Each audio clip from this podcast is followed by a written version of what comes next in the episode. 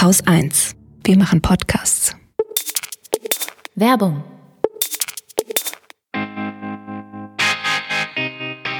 FIO steht kurz für For Your Ears Only und ist eine Audioplattform, bei dem ihr nicht nur fast alle Podcasts dieser Welt frei zugänglich findet, sondern auch aufwendig produzierte FIO Originals, vor allem Fiction-Podcasts und Dokumentation.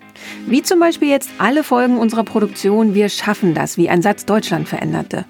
Vor fünf Jahren sagte Angela Merkel ihren berühmten Satz und Lea Hampel und Sham Jaff haben sich auf den Weg in die deutsche Provinz gemacht, um herauszufinden, ob das denn stimmt, ob wir es geschafft haben.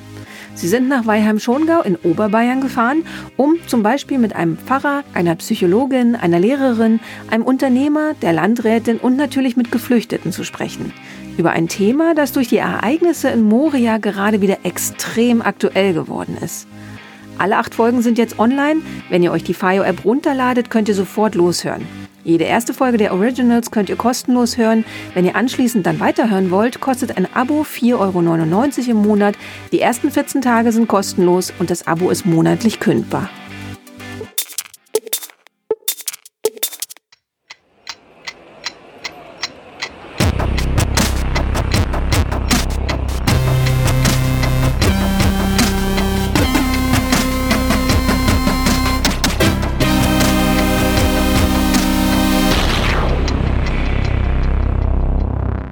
Willkommen zur Wochendämmerung vom 16. Oktober 2020 mit einem Nachtrag zu Trump und der Fischerei, einem Nachtrag zu Klimalisten, Kleinkram aus deutschen Landen, Belarus, Corona-Maßnahmen und den Grundrechten, Kirgisistan, einem Besuch auf der Intensivstation, Fukushima, Katrin Rönecke, einer guten Nachricht und Holger Klein. Da fange ich mal an, ne? Nachtrag Trump. Ähm, hat, da hatte ich ja letzte Woche erzählt, dass er äh, diese diese Yada Yada Behandlung, die er da hatte, ähm, mit Stammzellen aus einer Abtreibung vorgenommen wurde und äh, die ganzen Lebensschützer ähm, das äh, überhaupt nicht kommentiert haben. Mittlerweile haben sie es kommentiert. Ähm, und sie finden gut, dass Trump das gemacht hat äh, und haben da überhaupt kein Problem mit, weil Trump ja nicht in der Abtreibung beteiligt war. Ja. Aus der diese Stammzellen. Also mhm. alles in Ordnung. Wie Gottes Volk, ey. Ich habe Nachtrag zu den Klimalisten. Da hattest du mich letzte Woche, falls du dich erinnerst, ja ziemlich kalt erwischt, indem du Nachfragen gestellt hast. So, hä, was ist denn jetzt eigentlich Klimalisten? Ist das eine Partei oder was ist das? Und ich so, äh, ich weiß es auch nicht so genau, ehrlich gesagt. Stellt sich raus, jein. Also. Ah, ja. Mhm. In Baden-Württemberg, wo nämlich die erste Klimaliste gegründet wurde, da sind sie tatsächlich eine Partei und in den anderen Bundesländern sind sie einfach nur Listen, auf denen dann alle möglichen Kandidaten antreten können. Das klingt jetzt erstmal verwirrend und das ist auch tatsächlich etwas komisch. Und was ich da habe genau, Fragen. Hm. Ja, genau. Und was da genau los ist, das hat mir Jessica Stolzenberger erklärt. Das ist nämlich die Gründerin der Klimaliste in Baden-Württemberg. Sie ist 21 Jahre alt, sie studiert in Freiburg Politik und Philosophie und sie hat vor zwei Jahren die Fridays for Future Future in Rastatt gegründet. Und mit ihr habe ich genau über diese Klimalisten gesprochen und warum die in Baden-Württemberg eine Partei sein müssen. In den Bundesländern, in den anderen Bundesländern ist es keine Partei. In Rheinland-Pfalz ist, es ein, ist es ein Verein. Äh, in Bayern gründet sich gerade der Verein. In, in Hessen gründet sich gerade der Verein. Wir in Baden-Württemberg wären auch gerne ein Verein. Wir sind es auch vom Selbstverständnis her, weil wir einfach diese Parteienstrukturen nicht so cool finden, weil die halt sehr stark auf dieses, okay, ich, ich klettere eine Karriereleiter hoch ausgelegt sind. Aber in Baden-Württemberg sind wir eine Partei, weil wir zu Landtagswahl einen Parteienzwang haben. Oh, okay. Das Ziel ist quasi keine Partei zu sein und sehr niedrigschwellig auch zu agieren und einfach diesen Aktivisten und Aktivistinnen aus der Klimabewegung eine Plattform zu bieten, wo sie dann auch parlamentarische Teilhabe einfordern können. Das heißt, die, die Idee außerhalb von Baden-Württemberg ist, dass nicht die Partei gegründet wird, wo dann Leute gewählt werden, die dann gewählt werden können und so weiter, wie das eben so ist, sondern sind das dann Direktkandidaten oder wie versucht ihr das da? Also wir in Baden-Württemberg haben vom Wahlrecht her Direktkandidaten, also Wahlrecht in Baden-Württemberg ist ein bisschen komisch. Wir haben 70 ja. Wahlkreise und für jeden dieser Wahlkreise muss quasi ein Direktkandidat oder eine Kandidatin aufgestellt werden. Und in Rheinland-Pfalz, die ja auch am 14. März Landtagswahlen haben, genauso wie wir auch, die haben eine Liste. Also die konnten einfach straight eine Liste auf, aufstellen.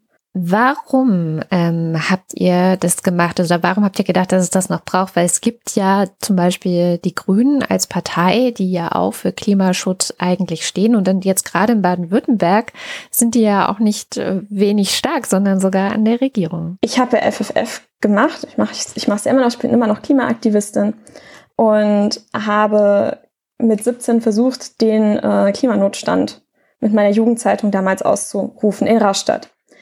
Und wir sind damit gescheitert, unter anderem an unserem CDU-Oberbürgermeister Hans-Jürgen Pütsch, der mir ins Gesicht gesagt hat, ja, nö, wieso sollte ich, dafür, dafür gibt es kein Geld.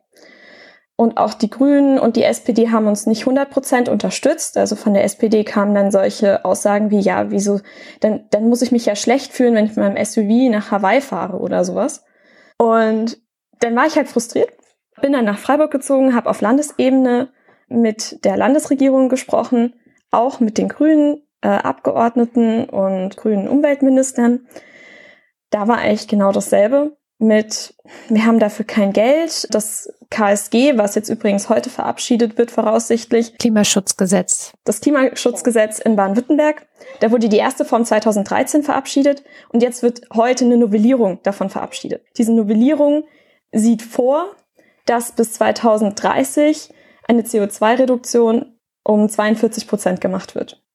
Bis 2050, und das sind noch die Zahlen von 2013, die haben sie aber nicht revidiert, die haben sie nicht nochmal besucht, die haben sie nicht, sich noch nicht nochmal überlegt. Bis 2050 sieht Baden-Württemberg vor, 90 Prozent CO2-Emissionsreduktion zu machen. Bis 2050 will die Bundesregierung eigentlich klimaneutral sein. Das ist noch nicht mal so ambitioniert. Das ist furchtbar. Ich habe dann halt gemerkt, dass ich, selbst wenn, selbst wenn ich zu den Grünen gehen würde, dass ich daran nicht wirklich was verändern könnte, weil letzten Endes würde jetzt auch für den Landtag, für die, für die Landtagswahl, würde auch mein Wahlkampf für Kretschmann sein. Und das konnte ich einfach nicht mit meinen Prinzipien vereinbaren, bei einer Partei zu sein, die nicht das 1,5 Grad Ziel vertritt und die nicht die nötigen Maßnahmen dafür vertritt, die das zwar bei sich im Selbstverständnis drin stehen haben, sie wollen das Pariser Klimaabkommen erreichen, aber de facto sind ist, ist, die, ist die Programmatik nicht ausreichend. Daraus hat sich dann eigentlich das ergeben, dass ich dann gesagt habe, okay, Leute, wir müssen hier was eigenes machen, weil es gibt kein politisches Angebot. Und deswegen muss es dieses politische Angebot geben und das machen wir jetzt.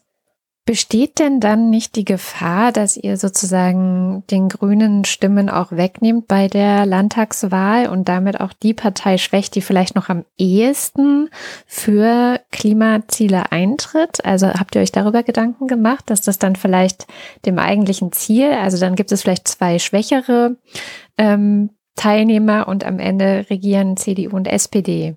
So, jetzt nur mal so als Gedankenspiel. Ja, wir haben uns darüber durchaus Gedanken gemacht, aber auf der anderen Seite ist es halt auch so, das ist wie zu sagen, okay, es ist schlecht hier, aber es ist besser als woanders und deswegen versuchen wir gar nicht erst was dran zu ändern. Das ist eine Einstellung, die meiner Meinung nach nicht dafür sorgt, dass irgendwelche Visionen umgesetzt werden, irgendwie gute Politik gemacht werden kann, die einfach vereinbar ist. Und während die Grünen ähm, ja, wären die Grünen die Klimaschutzpartei, die sie sich darstellen, dass sie wären, dann wäre ich ja bei denen. Also dann, dann müsste es ja uns gar nicht geben. Ich sage immer gerne, wir sind da, um euch zu radikalisieren. Mit einem Lächeln. mit, mit, ne, mit einem ganz großen Herzen, weil ich glaube, dass die sich wieder daran erinnern müssen, woher sie eigentlich kommen. Ich meine, die haben sich vor 30 Jahren an Atomkraftwerke gekettet und heute machen wir aus der Klimabewegung das Gleiche mit dem Dannröder Forst. Und ich möchte einfach, dass die Grünen sich wieder so ein bisschen auf ihre Wurzeln besinnen. Und dafür muss es uns geben. Und vielleicht muss es dann auch auf die harte Tour geschehen. So viel die junge Klimaaktivistin, die ein bisschen den grünen Dampf macht da in Baden-Württemberg. Das heißt, ähm, Sie machen das absichtlich, um den Grünen Angst einzujagen, sozusagen, dass die da Stimmen verlieren dadurch. Mhm. Ah, ja. Durchaus. Ja, Druck clever. zu machen. Um Druck ja, zu machen, clever. um zu zeigen, so, ey, wenn ihr das nicht macht, dann, dann machen wir es äh, und dann kommt ihr erst recht nicht in eine Regierung. Ja. Naja, sehr schön. Pandemie. Ähm, die zweite Welle scheint ja gerade loszugehen. Äh, und die Krautreporter haben mal ganz knackig und für Dove erklärt, wie das mit den Grundrechten in der Pandemie so ist, weil die Covidioten und die Rechten ja so gerne behaupten, wir stünden hier kurz vor der Diktatur. Mhm. Also, es gibt Gesetze, die machen die Parlamente. Und es gibt Verordnungen. Die benutzt die Exekutive, also die Regierung, um Gesetze auszuführen und zu präzisieren. Hm? Problem ist, jetzt könnte ja die Regierung dauerhaft Macht an sich reißen, indem sie immer weiter Verordnungen erlässt, ne? so wie Orban das äh, versucht hat letztlich oder wie, wie ähm, Trump das ja auch ganz gerne macht. Darum werden diese Befugnisse per Gesetz befristet. Ja, zum Beispiel, nehmen Sie als Beispiel, hat der Bundestag am, im März eine epidemische Lage nationaler Tragweite festgestellt, also beschlossen. Und auf dieser, ja, diesem Gesetz, also diesem Beschluss durch den Deutschen Bundestag kann die Regierung jetzt Infektionsschutzmaßnahmen per Verordnung durchdrücken. Und diese Lage, die bleibt so lange, bis der Bundestag was anderes sagt oder bis zum 31. März 2021. Mhm. Das letzte Wort hat also das Parlament. Spätestens am 1. April 2021 muss die Bundesregierung das Parlament fragen, dürfen wir das so noch weitermachen? Das heißt, die Parlamente arbeiten. Es passiert übrigens in den Landtagen genauso. Die Parlamente arbeiten also, die Demokratie ist da nicht in Gefahr. Wer außerdem arbeitet, sind die Gerichte. Ja? Beherbergungsverbote diese Woche sind äh, teilweise von Gerichten gekippt worden. Jetzt äh, gerade heute die Sperrstunde in Berlin. Mhm. Interessanterweise nur die Sperrstunde, nicht das Alkoholverbot nach 23 Uhr. Das heißt, nach 11, also kurz vor 11 wird es dann Last Orders geben. Dann kannst du halt 20 Bier bestellen. Kannst dann aber so lange in deinen 20 Bier sitzen, bis die Kneipe tatsächlich zumacht. Also oder Gerichte das arbeiten. Schal ist. Oder so. Gerichte arbeiten also auch. Die Zivilgesellschaft arbeitet auch, ja, weil neben diesen ganzen Schnuller-Nazis, die überall aufpoppen und auf der Straße rumrennen, da demonstrieren auch ernstzunehmende Leute gegen einzelne Maßnahmen. Ja, Kneipenschließungen, Clubschließungen und so weiter. Das heißt, die Regierung muss sich vor dem Parlament verantworten, muss sich vor den Gerichten verantworten und muss sich vor der Bevölkerung verantworten. Das heißt, die Demokratie ist alles andere als in Gefahr, die funktioniert. Hatten die sehr schön zusammengefasst. Das ist doch mal eine gute Nachricht. Genau, und jetzt äh, ist natürlich, gibt es dann gerade so, wenn du so auf Twitter guckst, gibt es immer wieder Stimmen, die sagen, ja, das Vertrauen der Bevölkerung schwindet, weil ständig Gerichte hier was kassieren und da und dort. Und ich habe dann so gedacht, eigentlich müsste man das nur als Medium mal ordentlich erklären, was da passiert. Dann würde das Vertrauen nämlich nicht sinken, sondern dann würde das Vertrauen steigen. Mhm. Ja, zumal Politiker, ähm, also die Exekutive macht natürlich Fehler. Oder Wahlkampf oder Wahlkampf, was ja oft auch ein Fehler ist. Aber äh, der Spahn hat neulich da auch in einem Interview gesagt, mit dem Wissen von heute würden wir äh, nicht mehr so agieren, wie wir im März agiert haben. Mhm. Ähm, das, das heißt, äh, eigentlich müsste das vertrauensbildend sein. Aber vermutlich kommen die Leute einfach nicht damit klar, dass es nicht die eine Regel gibt, die dann durchgehend durchgehalten und durchgesetzt wird. Dabei ist ja genau das das Gute an der ganzen Angelegenheit, dass äh, immer mal wieder nachgesteuert wird. Aber wenn du nach Eindeutigkeit suchst, und das ist ja das, was die Menschen auf die Straße und äh, die Mitarbeiter des Axel Springer Verlags äh, auf ihre Titelseiten treibt. Ähm, wenn du nach Eindeutigkeit suchst, ist natürlich Demokratie genau das falsche Ding für dich. Ja, ich weiß nicht, ich hatte vor, bevor wir zu den Corona-Nachrichten kommen, so eine Art Triggerwarnung zu, äh, auszusprechen für alle diejenigen, die nicht so gut auf negative Nachrichten zu sprechen sind momentan, dass die vielleicht einfach ein Kapitel weiter switchen, wobei ich auch nicht weiß, ob das dann besser wird, aber ähm, naja, weil ich, ich merke es an mir selber, also wir haben ja jetzt irgendwie über 7300 Neuinfektionen hier in Deutschland, es gibt in Frankreich, was war das, über 30.000 Neuinfektionen an einem Tag. Um uns herum, die Länder versinken wirklich in, ähm, ja, ich will nicht sagen Chaos, aber es ist, es ist ja kein Chaos. Es ist ja. ja Tschechien, passiert, hat gerade auf die ne? Not, Tschechien hat gerade ja. die Notbremse gezogen. Ne? Ja.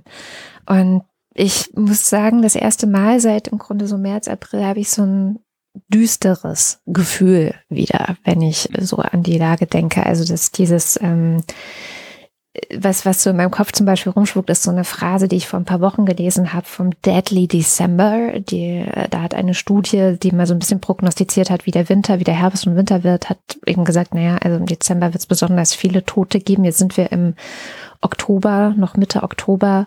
Und ich hoffe, die haben nicht recht, ja, mit dem, was sie da prognostiziert haben. Aber ich fürchte, sie haben recht, weil ich glaube, wir stehen gerade erst am Anfang dessen, was uns ja. blüht und der Winter wird lang. Habe ich gestern auch gedacht. Ich habe gestern gedacht, alter Vater, es ist gerade mal Mitte Oktober. Ja. ja. ja. Und ich Aber hab, dieses Düstere, das habe ich diesmal nicht. Das ist ganz interessant.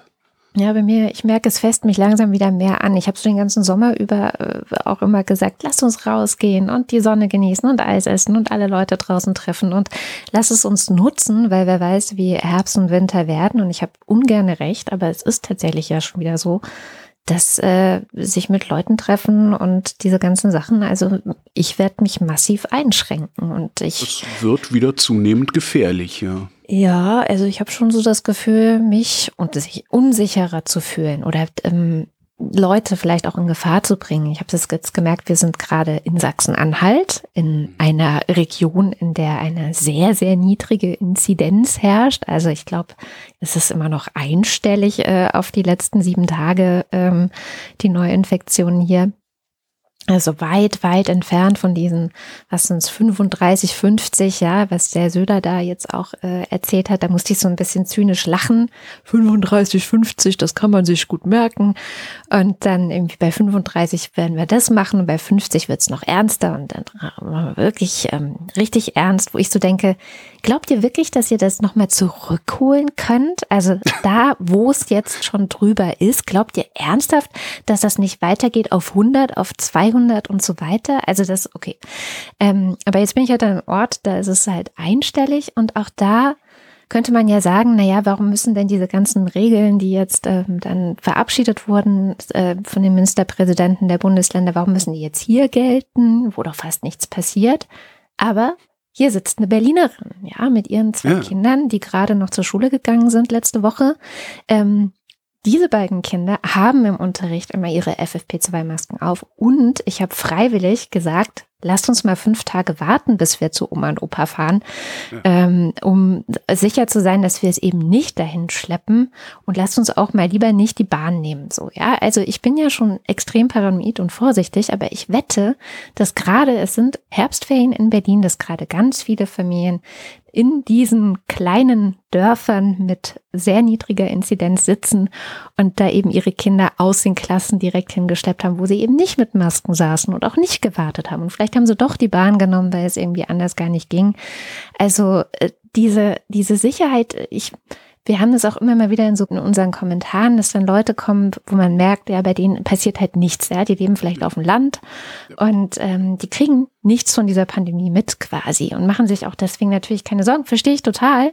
Ja, aber ich glaube, selig sind die, selig sind die, äh, wie, die, die äh, Dummen, ohne dass ich das jetzt auf äh, die allgemeine Intelligenzleistung. Aber, oder so, ja, also, ja, also wenn du was nicht mitkriegst, klar macht, klar, ist doch super. Eigentlich ist es super. Man sollte dann halt nur auch äh, so weit denken, dass es nicht überall so super ist. Ne? Ja, und halt, wie gesagt, wie schnell ist es anders? Ich bringe die Enkelkinder hierher, die haben es vielleicht mitgebracht, dann geht ähm, der eine zum Sport, der andere äh, trifft sich zum Spieleabend und da wird dann keine Maske getragen und zack, mhm. ist es halt hier. Und zack, auf einmal wundern sich alle, war das jetzt im Emsland oder so? Warum ist denn auf einmal im Emsland so viel los? Was ist denn da ja, los? Ja, genau.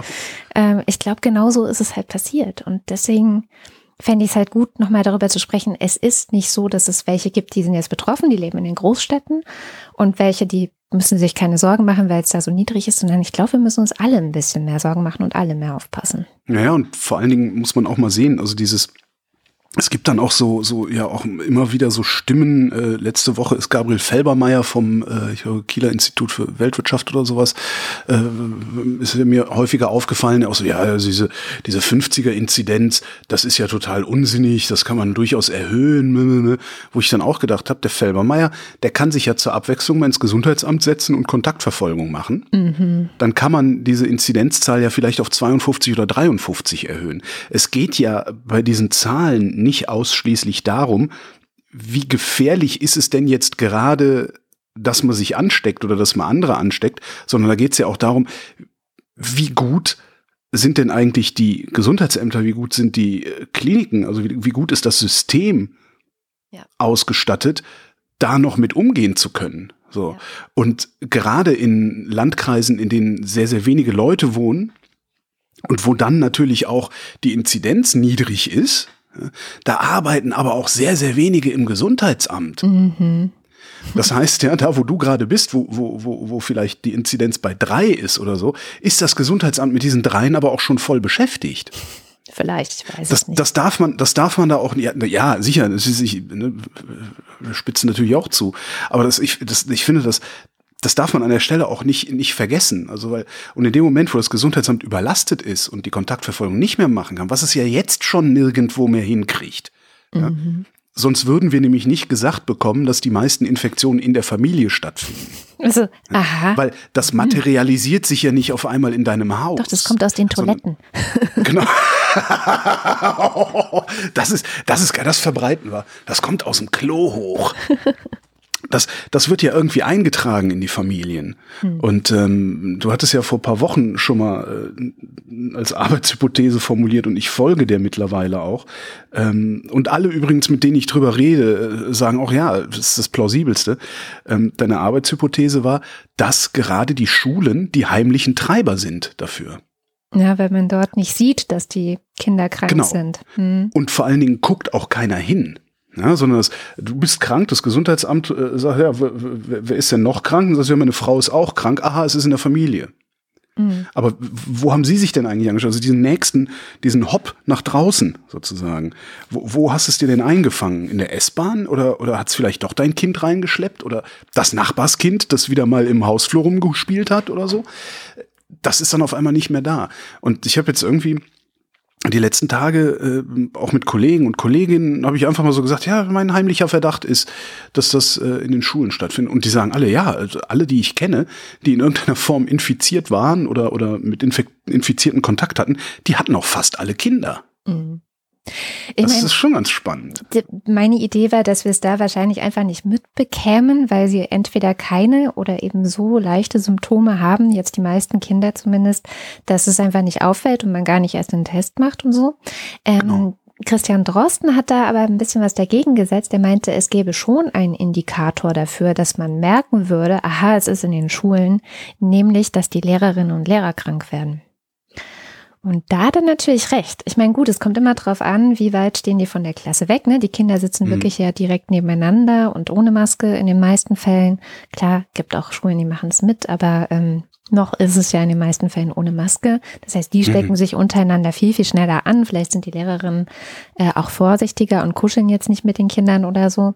Trotzdem würde man es vielleicht doch schon mitbekommen, könnte ich mir vorstellen. Ich weiß es nicht, aber Ich weiß es auch nicht. Also das, ja, es ist, Das ich finde, so das ist, das, das halt, Problem ne? ist, wir wissen halt nichts, Ja. ne? ja, das ist So, finde ich und auch. eigentlich, eigentlich müssten wir Daten, das wir nicht. müssten viel stärker Daten produzieren. Mhm. Und ich, ich, ich habe auch so dieses, also es gab dann ja irgendwann im Frühjahr auch äh, dieses Gerücht, ja, Kinder sind ja gar nicht ansteckend, die kriegen, die, die können sich nicht anstecken, können keinen anderen anstecken und so.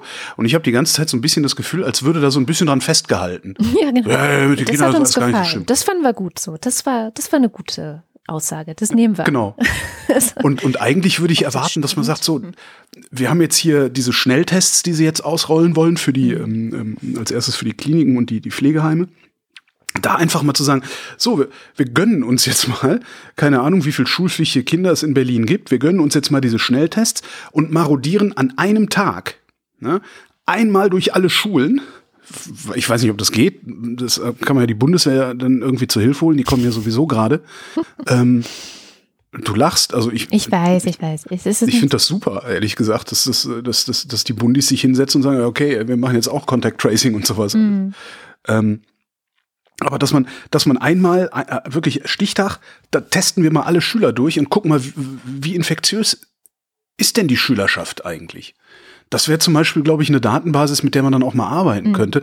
Und dann hättest du halt auch nicht diese Unsicherheit, äh, Ich fünf weiß Tage nicht, warten, bis man nicht- zur Oma fährt. Ne? Ich weiß auch nicht, ob das nicht passiert. Ich meine, der Michael Müller hatte ja damals bei Lanz gesagt, dass sie das wissenschaftlich begleiten, dieses Experiment, was sie da gemacht haben, dass sie die Kinder einfach nebeneinander setzen, ohne Masken in volle Klassen.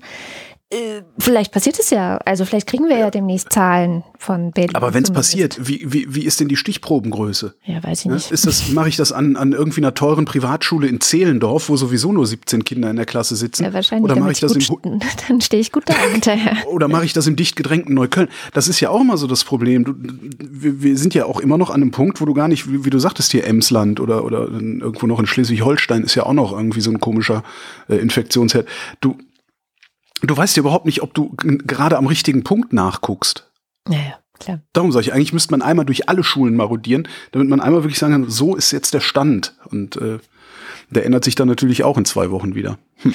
Aber Covid-19 hat auch was Gutes, finde ich. Mhm. Und das ist mir aufgefallen, äh, war es gestern, was vorgestern, als dieser EU-Gipfel war. Genau, Donnerstag. In den Nachrichten. Es entstehen neue politische Bilder. Also da siehst du dann Staats- und Regierungschefs, die so im Kreis stehen, miteinander labern, alle haben Masken auf und dann zur Begrüßung oder zum Abschied machen sie so Ellenbogen-Bump. Und das sieht so cool aus. Ich finde es so geil im Gegensatz zu diesem langweiligen Händeschütteln von früher. So alle schütteln sich Händeschütteln die Hände. fürs Foto. So, ne? Ja. Und jetzt alle so Bump, Bump und grinsen da auch, auch so ein bisschen verschwörerisch bei, weil es natürlich neu ist und dieses auch noch nicht so gewöhnt sind und so. Das gefällt mir richtig gut. Also ich habe das Gefühl, dass das jetzt eine neue Lässigkeit in diese politischen Bilder, sage ich jetzt mal, reinbringt. Und ich finde das sehr sympathisch. So, und wenn wir jetzt schon schlechte Laune verbreiten, dann verbreite ich noch ein bisschen mehr schlechte Laune. Yeah. Der Christian Hanreich, ähm, den habe ich auf Twitter gefunden. Der hat einen schönen kleinen Thread geschrieben zum Thema Panikmache. Mhm. Ähm, in dem hat er mal erzählt, was uns eigentlich wirklich Angst machen sollte, nämlich einen schweren Covid-19-Verlauf zu haben. Ähm, Christian war zehn Jahre lang Rettungs, äh, im Rettungsdienst hauptberuflich, bildet heute Ersthelfer aus, äh, weiß also einigermaßen, wovon er redet und wie da so die Zustände sind. Und reden kann er außerdem ganz gut. Darum habe ich ihn kurz interviewt zu der Frage, was denn eigentlich mit uns passiert, wenn wir mit Covid-19 erstens ins Krankenhaus kommen und vor allen Dingen zweitens einen schweren Verlauf haben. Ich glaube, das Erste, was die meisten Patienten als traumatisch wahrnehmen, ist die Tatsache, dass sie plötzlich isoliert werden. Das heißt also, die Angehörigen haben keine Möglichkeit mehr, einen zu besuchen. Man ist komplett von der Außenwelt abgeschnitten. Man hat praktisch nur noch die Ärzte und Pfleger. Ja, und wenn die dann feststellen, ja, der Gesundheitszustand ist so kritisch, der müsste auf Intensiv, ja, dann kommst du natürlich auf die Intensivstation. Und da sind die Leute noch nett zu dir und vielleicht hat man sogar noch die Hoffnung, dass du nicht äh, maschinell beatmet werden musst. Aber man fährt dich erstmal an deinen Platz. Das ist ein großer, heller Raum, wenn du in einem schönen Krankenhaus bist.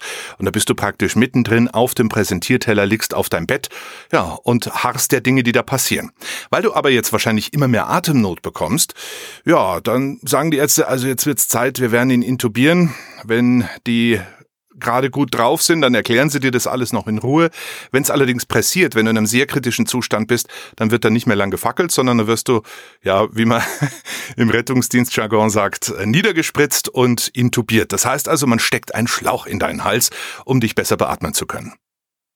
Wenn du Glück hast, bekommst du eine Droge in Anführungsstrichen, die dich schön einschlafen lässt, die dich glücklich sein lässt. Oder wenn du Pech hast, kann es aber auch passieren, dass du ein paar ganz schlimme Horrortrips schiebst, weil die seelische Verfassung, in der du da auf Drogen gesetzt wirst, die ist ja sehr, sehr schlecht. Du bist ja in Todesangst. Und diese Todesangst überträgt sich praktisch auf das, was du in diesem Rausch, wenn wir es so nennen wollen, erleben musst. So, und dann stecken die mir einen Schlauch in den Hals. Genau. Und der ist ungefähr so dick wie dein Daumen, kannst du dir vorstellen. Und wenn du jetzt bei Bewusstsein wärst, dann würdest du ganz, ganz heftig würgen, husten, würdest dich vielleicht übergeben, weil natürlich der Körper versucht, die Atemwege komplett freizuhalten. Und da du aber Gott sei Dank sediert bist, muss man dazu sagen, ähm, gleitet der fast problemlos, wenn es ein geübter Intubator ist, in deine Luftröhre hinein. Da drin wird dann ein kleiner Ballon, der ist, das ist ganz spannend, der ist ringförmig um diesen Tubus, wie man das auch nennt, äh, angelegt und der wird dann aufgeblasen. Und zwar so fest, dass der sich in, quasi in der Luftröhre einspreizt. Du hast natürlich vorher mindestens ein bis zwei Zugänge bekommen. Das heißt also, das sind ganz normale Infusionen, die werden dir wahrscheinlich in die Armbeuge gestochen und da schaut man natürlich, dass man ordentlichen Zugang hat. Den hattest du aber wahrscheinlich schon in der Ambulanz bekommen oder eben bei der Aufnahmeprozedur. Und was man jetzt noch machen könnte oder sollte vielleicht, ist, dass man dir einen arteriellen Zugang legt. Das heißt also, man kann dann in einer Sonde in den Arterien, kann man dann deinen Blutdruck messen, Blutgaswerte immer wieder nehmen aus arteriellem Blut. Also diesen Zugang wird man auch legen. Das heißt, es sind schon mal mindestens, mindestens zwei. Und ähm, dann ist noch üblich, einen sogenannten zentralen Venenkatheter anzulegen. Das ist etwas, ich sag mal im Fach, äh, ist es jetzt kein großes dramatisches Ereignis, weil es fast schon Standardprozedur ist, damit man den optimalen Zugang zum Patienten hat. Aber äh, für den Laien ist es dann doch immer wieder erschreckend, weil hm, du musst dir vorstellen, du bekommst eine relativ dicke Nadel zwischen Hals und Schlüsselbein. Und das wird dann einfach in die nächstgrößere Vene geschoben und von dort aus dann direkt bis kurz vors Herz geschoben. Und wenn das jemand macht, der geübt ist, dann gibt's auch keine schweren Herzrhythmusstörungen dadurch, dass die Sonde zu weit am Herzen ist. Aber es gibt noch ein paar andere gute Sachen, die einem passieren können auf Intensiv. Ja, also zum Beispiel, was auch bei vielen Covid-19-Patienten, die einen sehr kritischen Verlauf haben, gemacht werden muss, das ist die sogenannte äh, ECMO, extrakorporale Membranoxygenierung. Das ist ein technisches Highlight, muss man dazu sagen. Das heißt also, es wird zentral Blut entnommen aus dem Körper, wird in eine Maschine geführt und wird wieder zurück in den Körper geführt, und zwar um das Blut mit Sauerstoff anzureichern. Wenn die Lunge also so entzündet oder so stark geschädigt ist, dass sie nicht mehr genug Sauerstoff ins Blut bringt, dann greift man für eine gewisse Zeit auf diese extrakorporale Membranoxygenierung zurück. Übrigens mein ganz persönliches Highlight, weil das technisch ist, ist einfach der Wahnsinn. Eine künstliche Lunge. Funktioniert zwar bloß ähm, für einen begrenzten Zeitraum, weil irgendwann dann das Blut geschädigt wird durch diese Behandlung, aber es ist immer noch besser als zu ersticken. Aber wenn die Lunge so weit ist, dass dieses ECMO gemacht werden muss, kommt die dann überhaupt jemals wieder zurück zu einer wenigstens halbwegs normalen Funktion? Also das wäre der eigentliche Sinn. Man versucht ja dadurch die Lunge auch zu entlasten. Das heißt, sie hat dann mehr die Möglichkeit, wieder selbst zu heilen. Allerdings ist bei den ganz schweren Verläufen natürlich so, dass das komplette Immunsystem und das komplette, ja, wie soll ich sagen, das komplette Reparatursystem im Körper schon dermaßen hochgefahren ist, da ist nicht mehr viel übrig, ja. Also das ist so ein letzter Strohhalm. Eine klitzekleine Chance, aber am Ende ist es wahrscheinlich eher so die letzte große Maßnahme. Das ist das, was unter anderem die Querdenker nicht so schlimm finden. Okay. Also mir ist jetzt nicht ganz wohl, muss ich ehrlich sagen, weil mir auch eh immer schlecht wird von diesen ganzen Krankenhausgeschichten. Ich muss gerade daran denken, dass neulich, als ich noch auf Twitter war, jemand geschrieben hat, dass ein Patient von ihm, 42 Jahre alt, keine Vorerkrankungen, genau dieses ECMO jetzt bekäme und ähm, wir alle mal ein bisschen besser aufeinander aufpassen sollen. Kommen wir vielleicht woanders hin zu einem ähm, Thema, das uns die Sham mitgebracht hat. Sham Jaff, die uns jede Woche mit einerseits What Happened Last Week, ihrem wöchentlichen englischsprachigen Newsletter, der zusammenfasst, was in der vergangenen Woche in der Welt passiert ist. Andererseits hier in der Wochendämmerung mit einem Thema, was wir vielleicht nicht so auf dem Schirm hatten, äh, beehrt. Dieses Mal kommt das Thema aus Kirgisistan. Und Kirgisistan, da habe ich erst gedacht, die Scham hat sich verschrieben weil ich kenne halt Kirgisien und dann habe ich geschrieben Kirgistan. Ich, äh, ja, ich, äh, ich denke die ganze Zeit schon, was, was genau meint die? Aber aber das ist tatsächlich alles richtig. Also man kann Kirgisien sagen, man kann Kirgistan sagen, man kann Kirgisistan sagen. Amtlich ist es übrigens die Kirgisische Republik. Ähm, wenn man jetzt einen Blick auf den Globus wirft, wird man feststellen, ist, ich habe immer gedacht, es wären mehrere Länder. Also, oh Gott, ja. ist das peinlich. Ja, ich habe da gleich noch einen Lesetipp für dich, der dich da okay. vielleicht ein bisschen mehr. Wikipedia. Ja, nee. ja, das auch.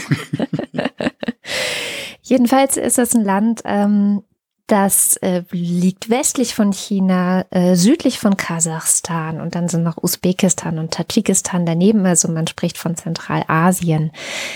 Das Land war zuletzt so in meinem Wahrnehmungshorizont, als es 2010 dort sehr große Unruhen gab, Proteste, ähm, es gab einen Regierungswechsel, der Präsident ist dann nach Kasachstan geflüchtet und eigentlich hat man gedacht, dass das Land auf einem guten Weg sei, weil damals hat es als erster Staat in ganz Zentralasien sich auf den Weg gemacht zu einer parlamentarischen Republik. So, jetzt sind wir zehn Jahre später und was sehen wir? Wieder massive Proteste, wieder tritt der Präsident zurück.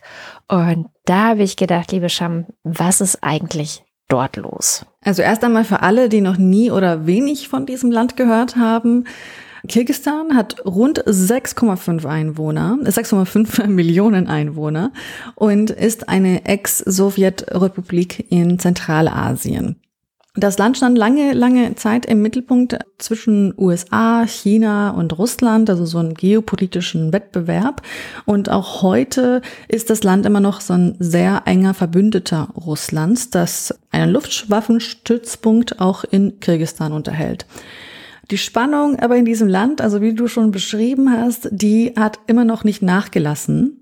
Vor 2010 gab es sogar noch eine andere Revolution, nämlich 2005.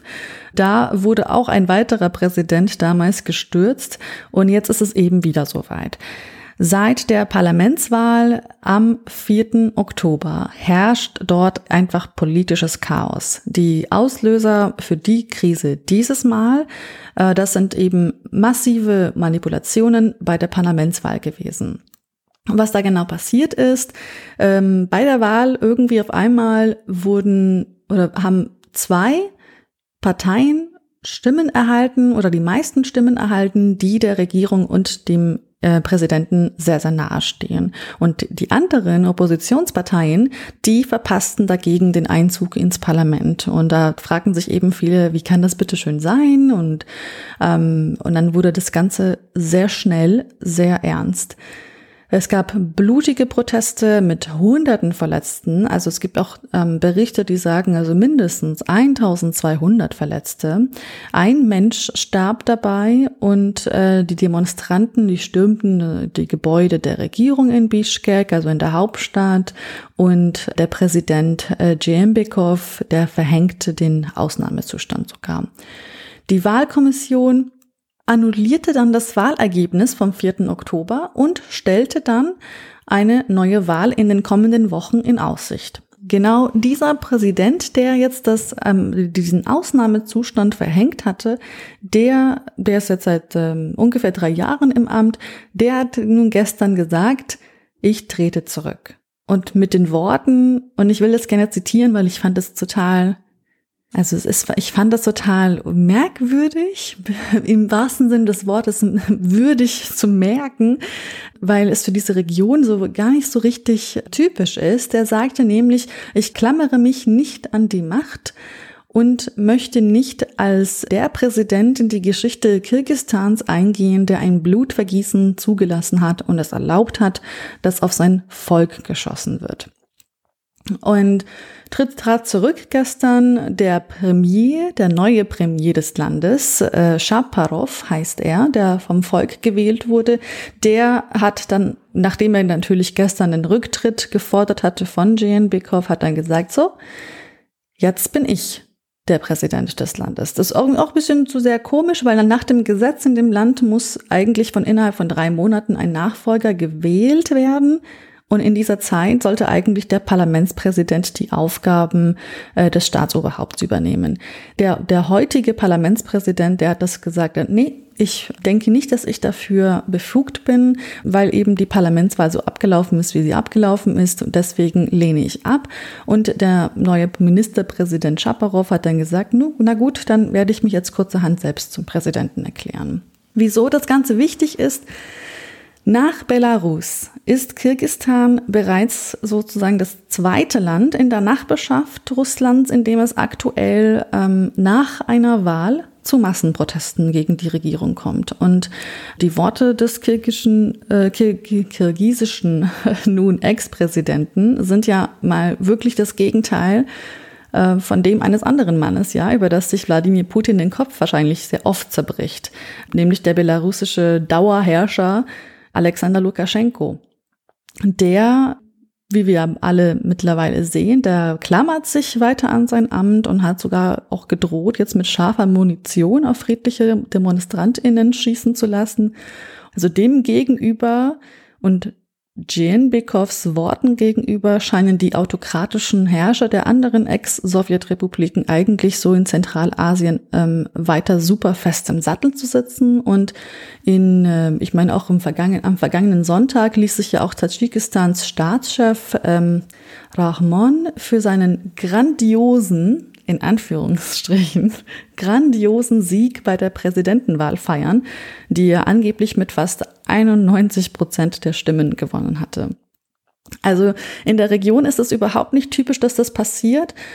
Und jetzt ist halt unglaublich viel angesagt für den neuen Präsidenten Shaparov. Also einmal die Krise äh, im Land entschärfen, das Land so ein bisschen wieder in die Normalität zu bringen und vielleicht aber auch, naja, Korruption und Vetternwirtschaft äh, zu eliminieren. Das ist sozusagen ein, ein, eines seiner Versprechen, aber es ist keine so große Sache in einem Land, das schon so lange so funktioniert.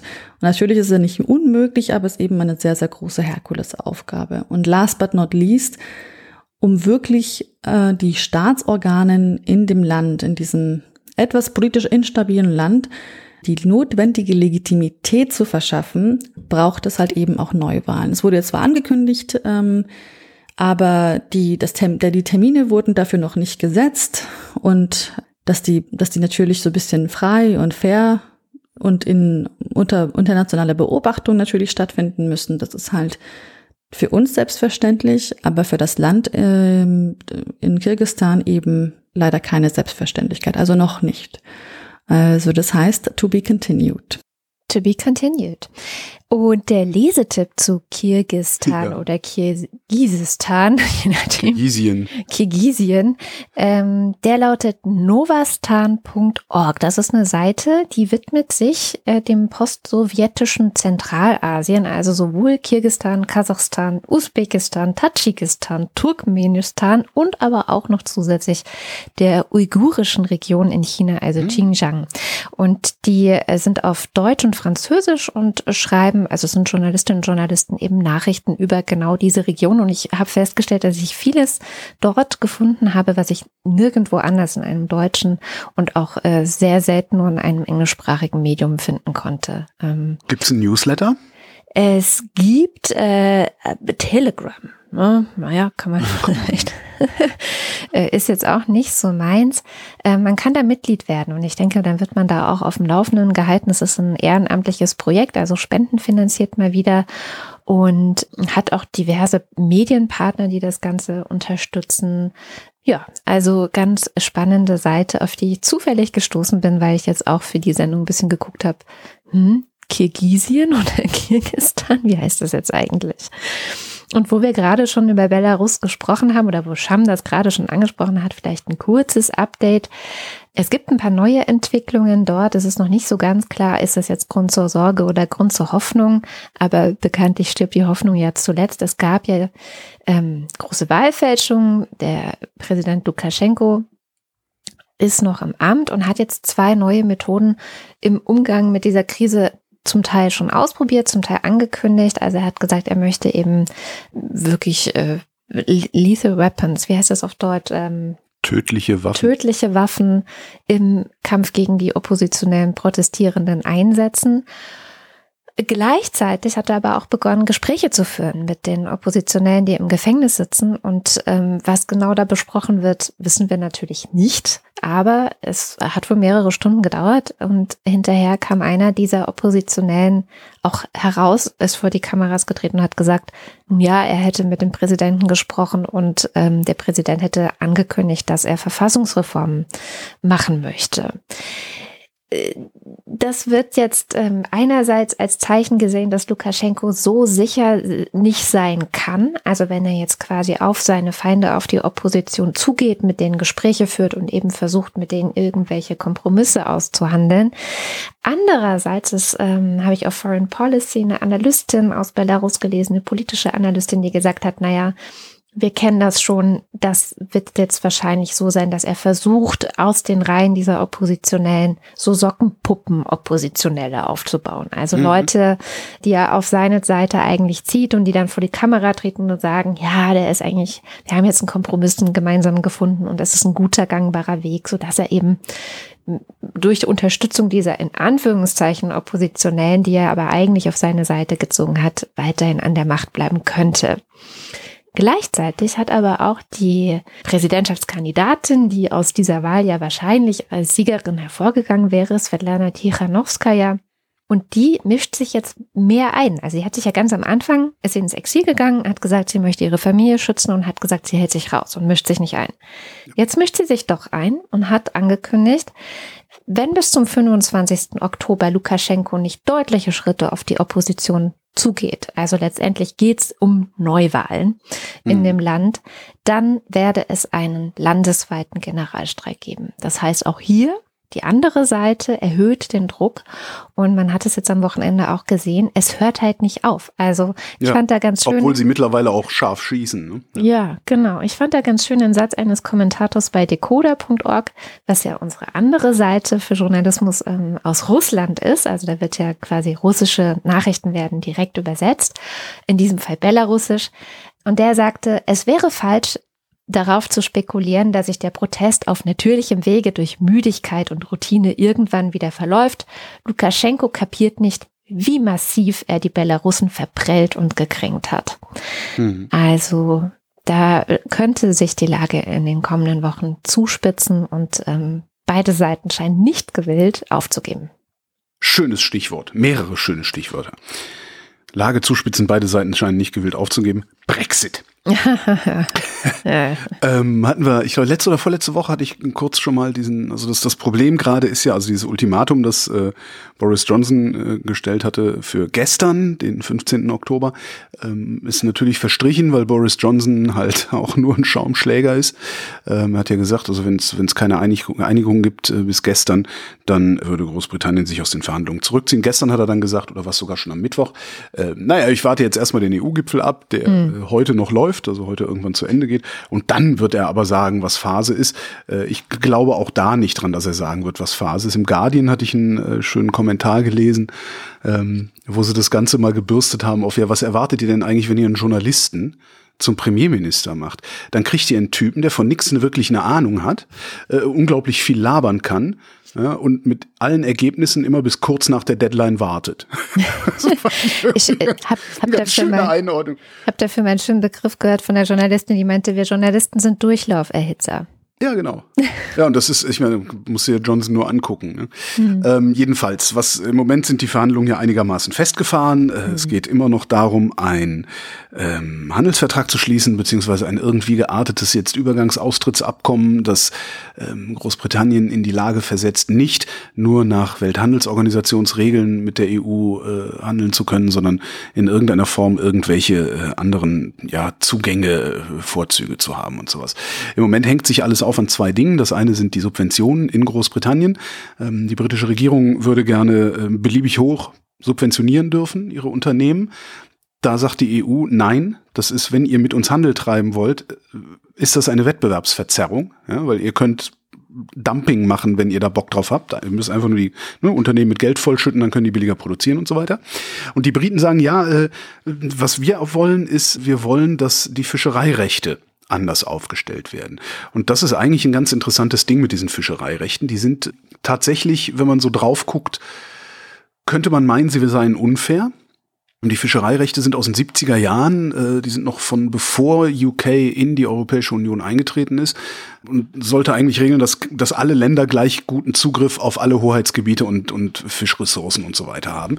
Als Großbritannien dann dazugekommen ist, mussten die sich mehr oder weniger beugen und haben sich gebeugt. Und es ist jetzt so, dass äh, die EU etwas über 60 Prozent des Fischs aus britischen Gewässern holen darf und bis auf sechs Seemeilen an die britische Küste ranfahren darf. Die Briten müssen auf der gegenüberliegenden Seite zwölf Seemeilen Abstand halten. Also dürfen halt nicht so dicht ran. Das ist, ja, sieht unfair aus, aber sie haben dem zugestimmt und man könnte es ja neu, ver oder sie hätten es ja auch neu verhandeln können, Ja, haben genau. sie aber, als sie in der EU waren, nicht gemacht. Müssen sie aber auch eigentlich nicht, weil nämlich die EU äh, 70 Prozent des Fischs aus britischen Gewässern sowieso nimmt, also importiert. Das heißt, äh, es, macht wenig Unterschied. Ja? Also denen geht's jetzt eigentlich ein bisschen um was anderes. Das ist äh, tatsächlich ein, ein symbolisches Ding, was da passiert, weil nämlich ähm, London, also die britische Regierung, im Rahmen des Brexit gesagt hat, wir wollen die Kontrolle über unsere Gewässer haben, Take-Back Control und das gilt halt auch für unsere Hoheitsgewässer.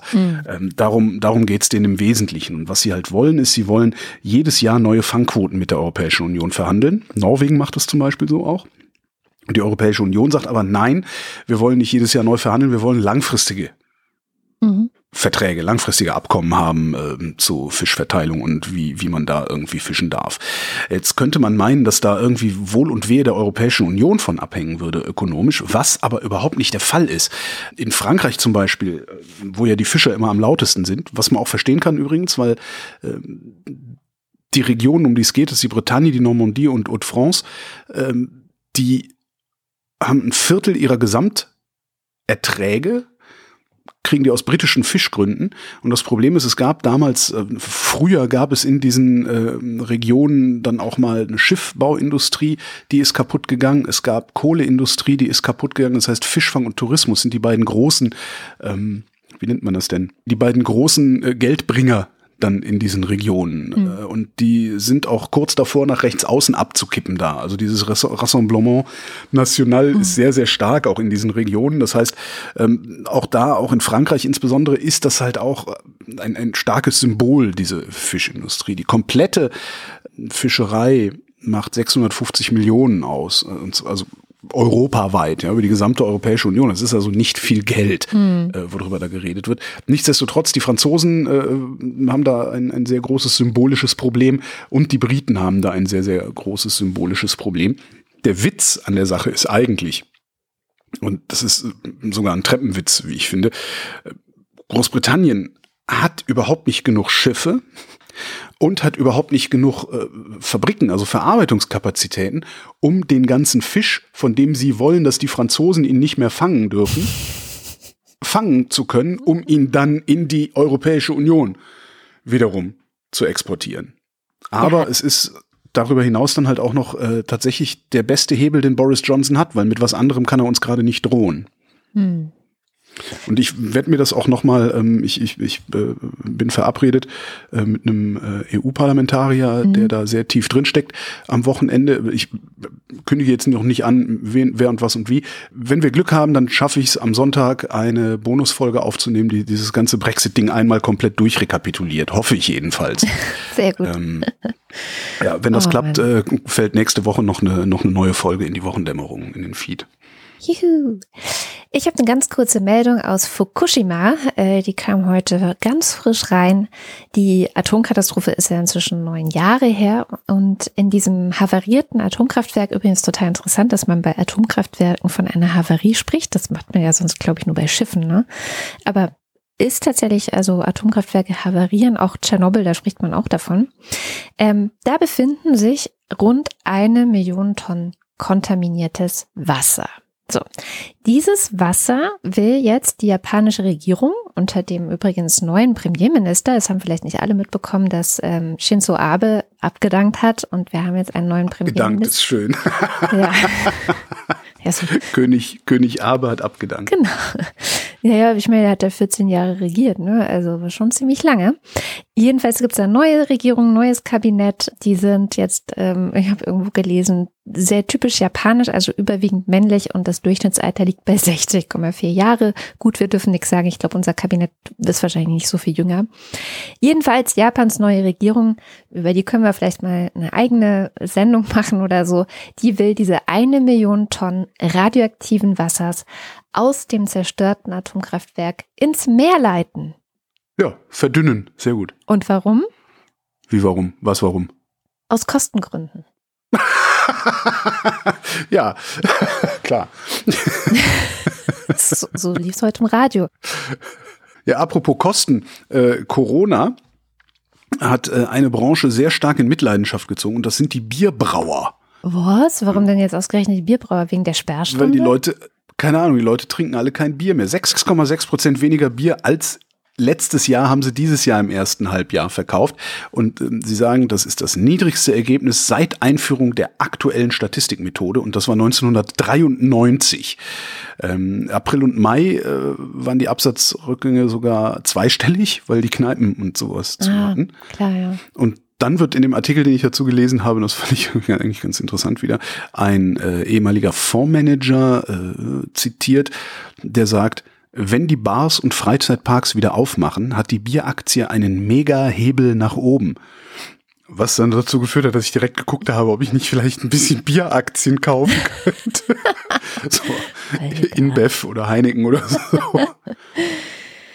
Oh Mann, tja, ich habe noch eine gute Nachricht. Ich habe mir vorgenommen, wieder mehr für gute Nachrichten zu sorgen. Es ist nicht so leicht. Also man merkt schon, dass diese Pandemie gerade wieder äh, kippt, was da auch dazu führt, dass sehr viele Nachrichten überhaupt nur sich darum drehen. Also die Seiten sind wieder voller mit Covid und mhm. allem Möglichen zu dem, äh, wie ist es in anderen Ländern und so. Ich habe aber eine gefunden und zwar eine Studie, eine neue Studie, die etwas herausgefunden hat, was wir vorher schon wussten. Das finde ich mhm. aber besonders gut. Ja, ist immer super. Ähm, und zwar die tatsächlich. Vor allen Dingen, wenn man dann, wenn man dann feststellt, dass man es eigentlich nämlich nicht wusste, sondern immer genau. nur. Nein, hier wussten wir es tatsächlich. Also wir wussten also. schon, äh, und das ist das Ergebnis, es ist gut für die eigene Gesundheit, wenn man gut zu anderen ist. Also oder wenn man anderen Gutes tut. Ja, ja. also das ist äh, in über 200 Studien vorher schon ähm, herausgekommen, psychologische Studien, also aus der Psychologie.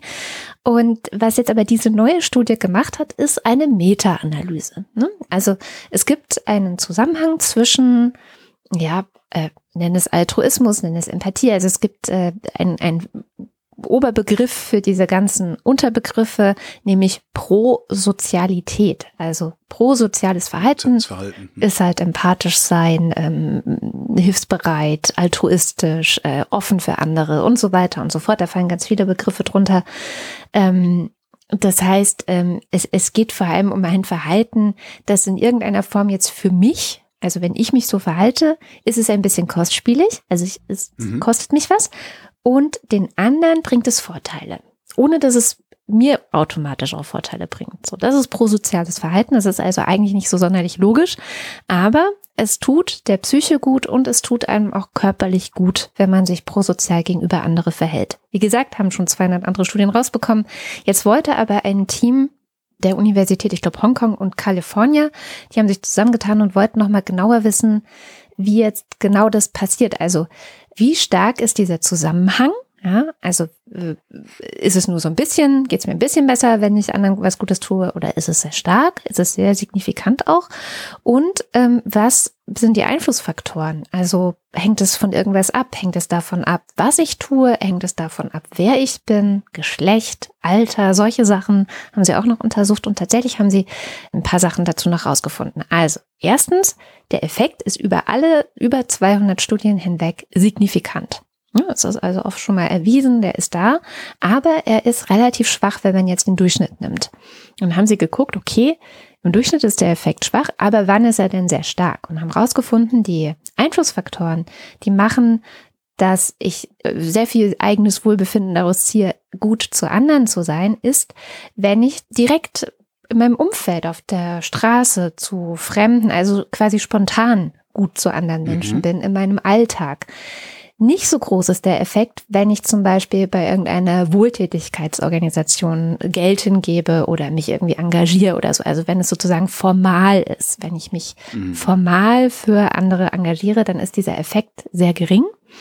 Aber wenn ich in meinem Alltag darauf achte, oder was heißt darauf achte, einfach gut zu anderen bin und freundlich und dem Bettler auf der Straße noch was gebe und die Leute anlächle und vielleicht gut Trinkgeld gebe und nett zu meinen Familienmitmenschen bin und so weiter, dann habe ich einen sehr großen Effekt. Also dann wirkt sich das sehr stark auf mein Wohlbefinden aus.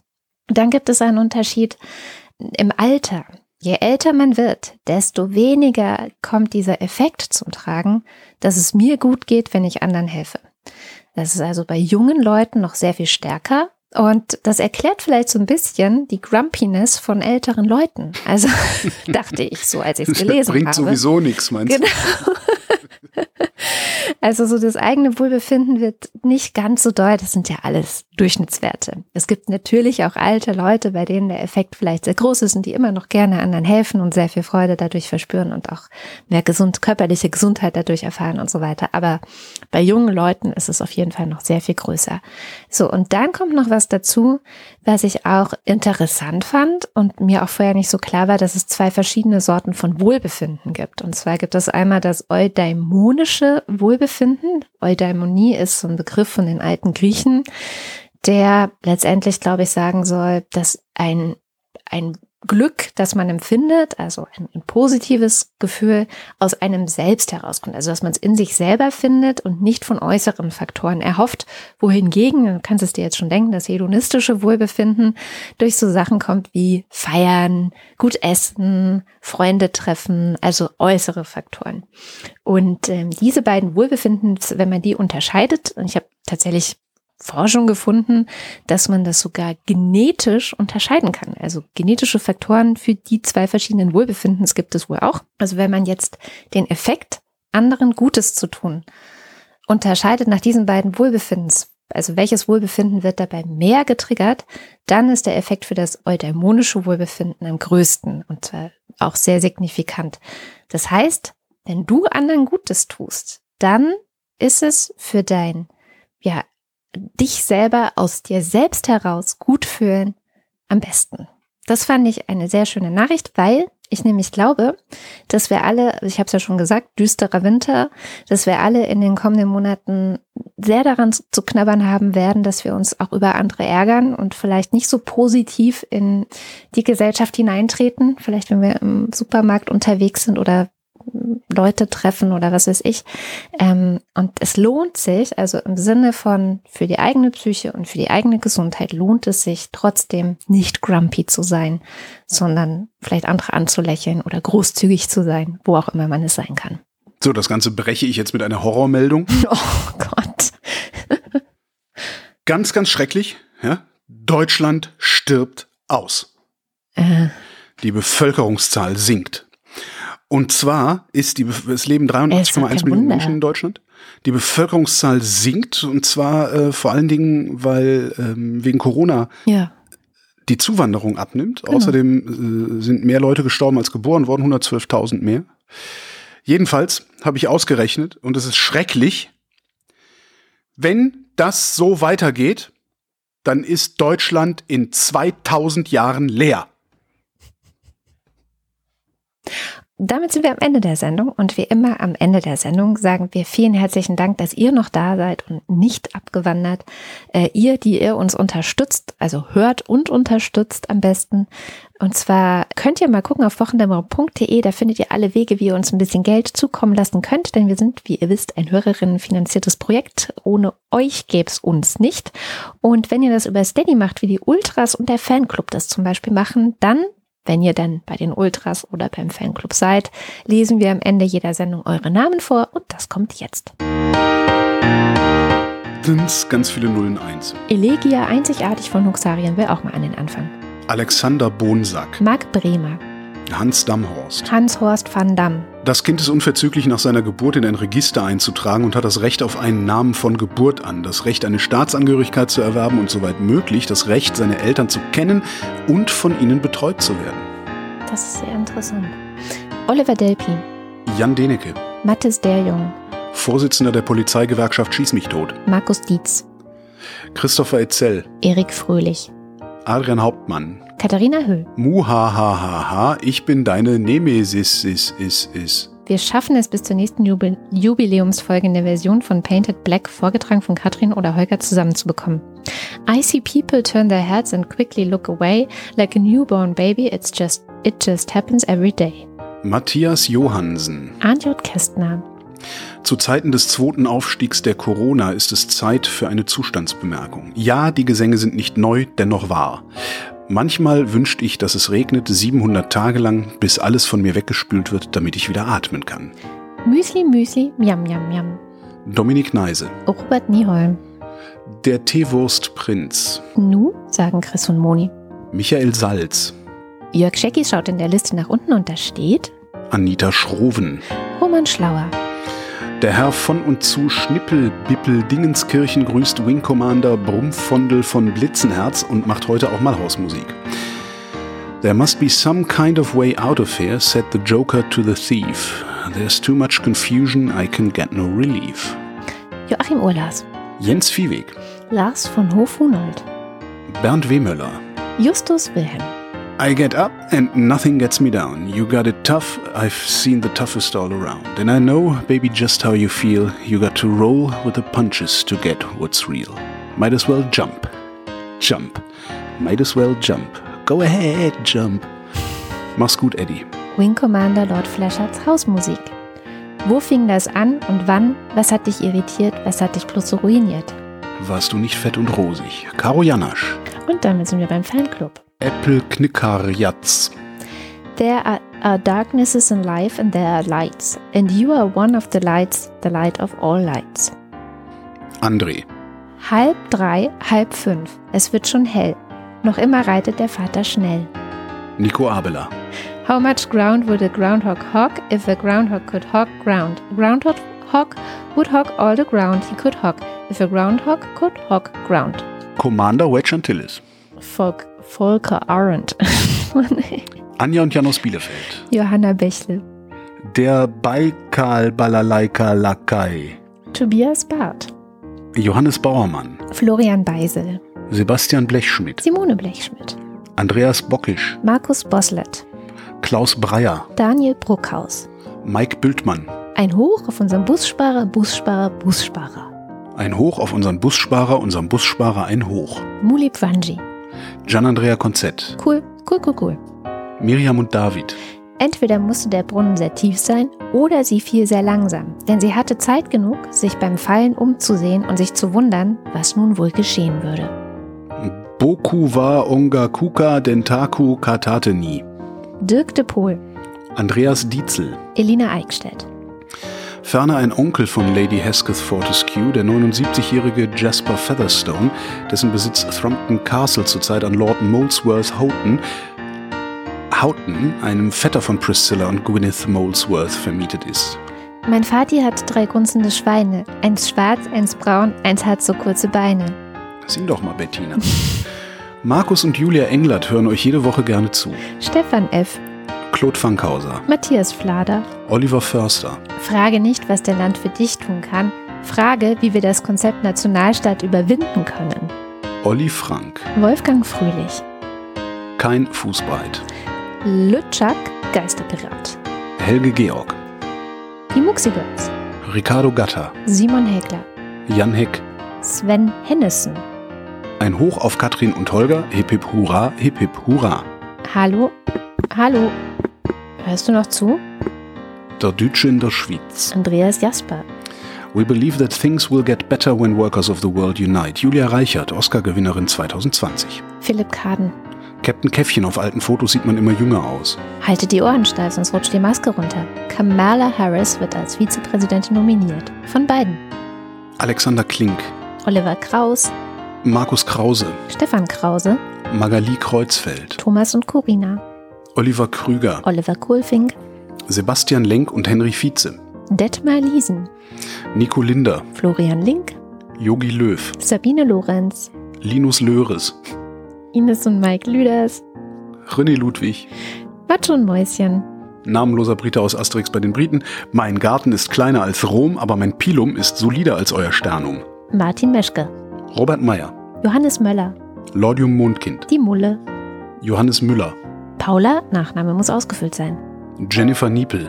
Hilke und Nils, Take it easy, sagen sie, noch dazu auf Englisch, nimm's auf die leichte Schulter, doch du hast zwei, nimm's auf die leichte. Ich folgte diesem populären humanitären Imperativ und wurde schief. Thorsten W. Neu, John of Us, Olli P., Boris Perner, Nora Hoffmann und Peter Schmäler, Josef Porta, Tilo Ramke, Marc Rehberg, vielen Dank für eure tolle Zusammenarbeit. Schön, dass es euch gibt. Wilhelm Reich, Ronny Reichenberg, Christian Rohleder, Sandra Rona, Pia Römer, Anna Roth, Sven Rudloff, Ruth Rutz, FS, Jürgen Schäfer, Christian Schmidt, der Schommi, Lisa Linde Schröder. Theresa Sievert, Große politische Themen, sind wir das nicht alle? Ole Skambrax, Birgit Sobich. Jens Sommerfeld, Im Übrigen bin ich der Meinung, dass Nationalismus keine Alternative, sondern eine Katastrophe ist. Marie Stahn, Christian Steffen, Sabine Stein, Michael Sümanek, Guybrush Ulysses Threepwood, Moritz Timm. Ines und Tina, Wie geil wäre das, wenn man wirklich so heißen würde? Naja. Trippident Gum will make you smile. Trippident Gum, it lasts so well. Trippident Gum will help you, mister, to punch bad breath right in the kisser. Trippident Gum. Vera und Benny Johann und Eli. haben keine Termine und leicht einen Sitzen. Prost. Martin Unterlechner. Jan van Finkenreue, Andrea Vogel. Yannick Völker, Stefan Wald. Andreas Waschk. Who controls the British crown? Who keeps the metric system down? We do, we do. Who leaves Atlantis off the maps? Who keeps the Martians under wraps? We do, we. Who robs K-Fish off their side? Who rigs every Oscar, Oscar night? We do, we do. Die Zeit für große Veränderungen ist jetzt. Wenn nicht wir, wann dann? Tobias Wirth. Stefan Wolf. Uwe Zieling. Christoph Ziesecke. Der, der fälschlicherweise annahm, die 4000 voll gemacht zu haben. Simon Ziebart. Familie Liebenau. In der deutschen Sprache hat ein Mädchen kein Geschlecht, aber eine Rübe schon. Mark Twain. Vielen herzlichen Dank. Ja, vielen Dank. Ich spare auf ein Wohnmobil. Und das war die Wochendämmerung vom 16. Oktober 2020. Wir danken für die Aufmerksamkeit. Tschüss. Triple then come. We'll make you smile. Triple then come. It lasts a while. Triple then come. We'll help you, mister, to punch that breath right gum.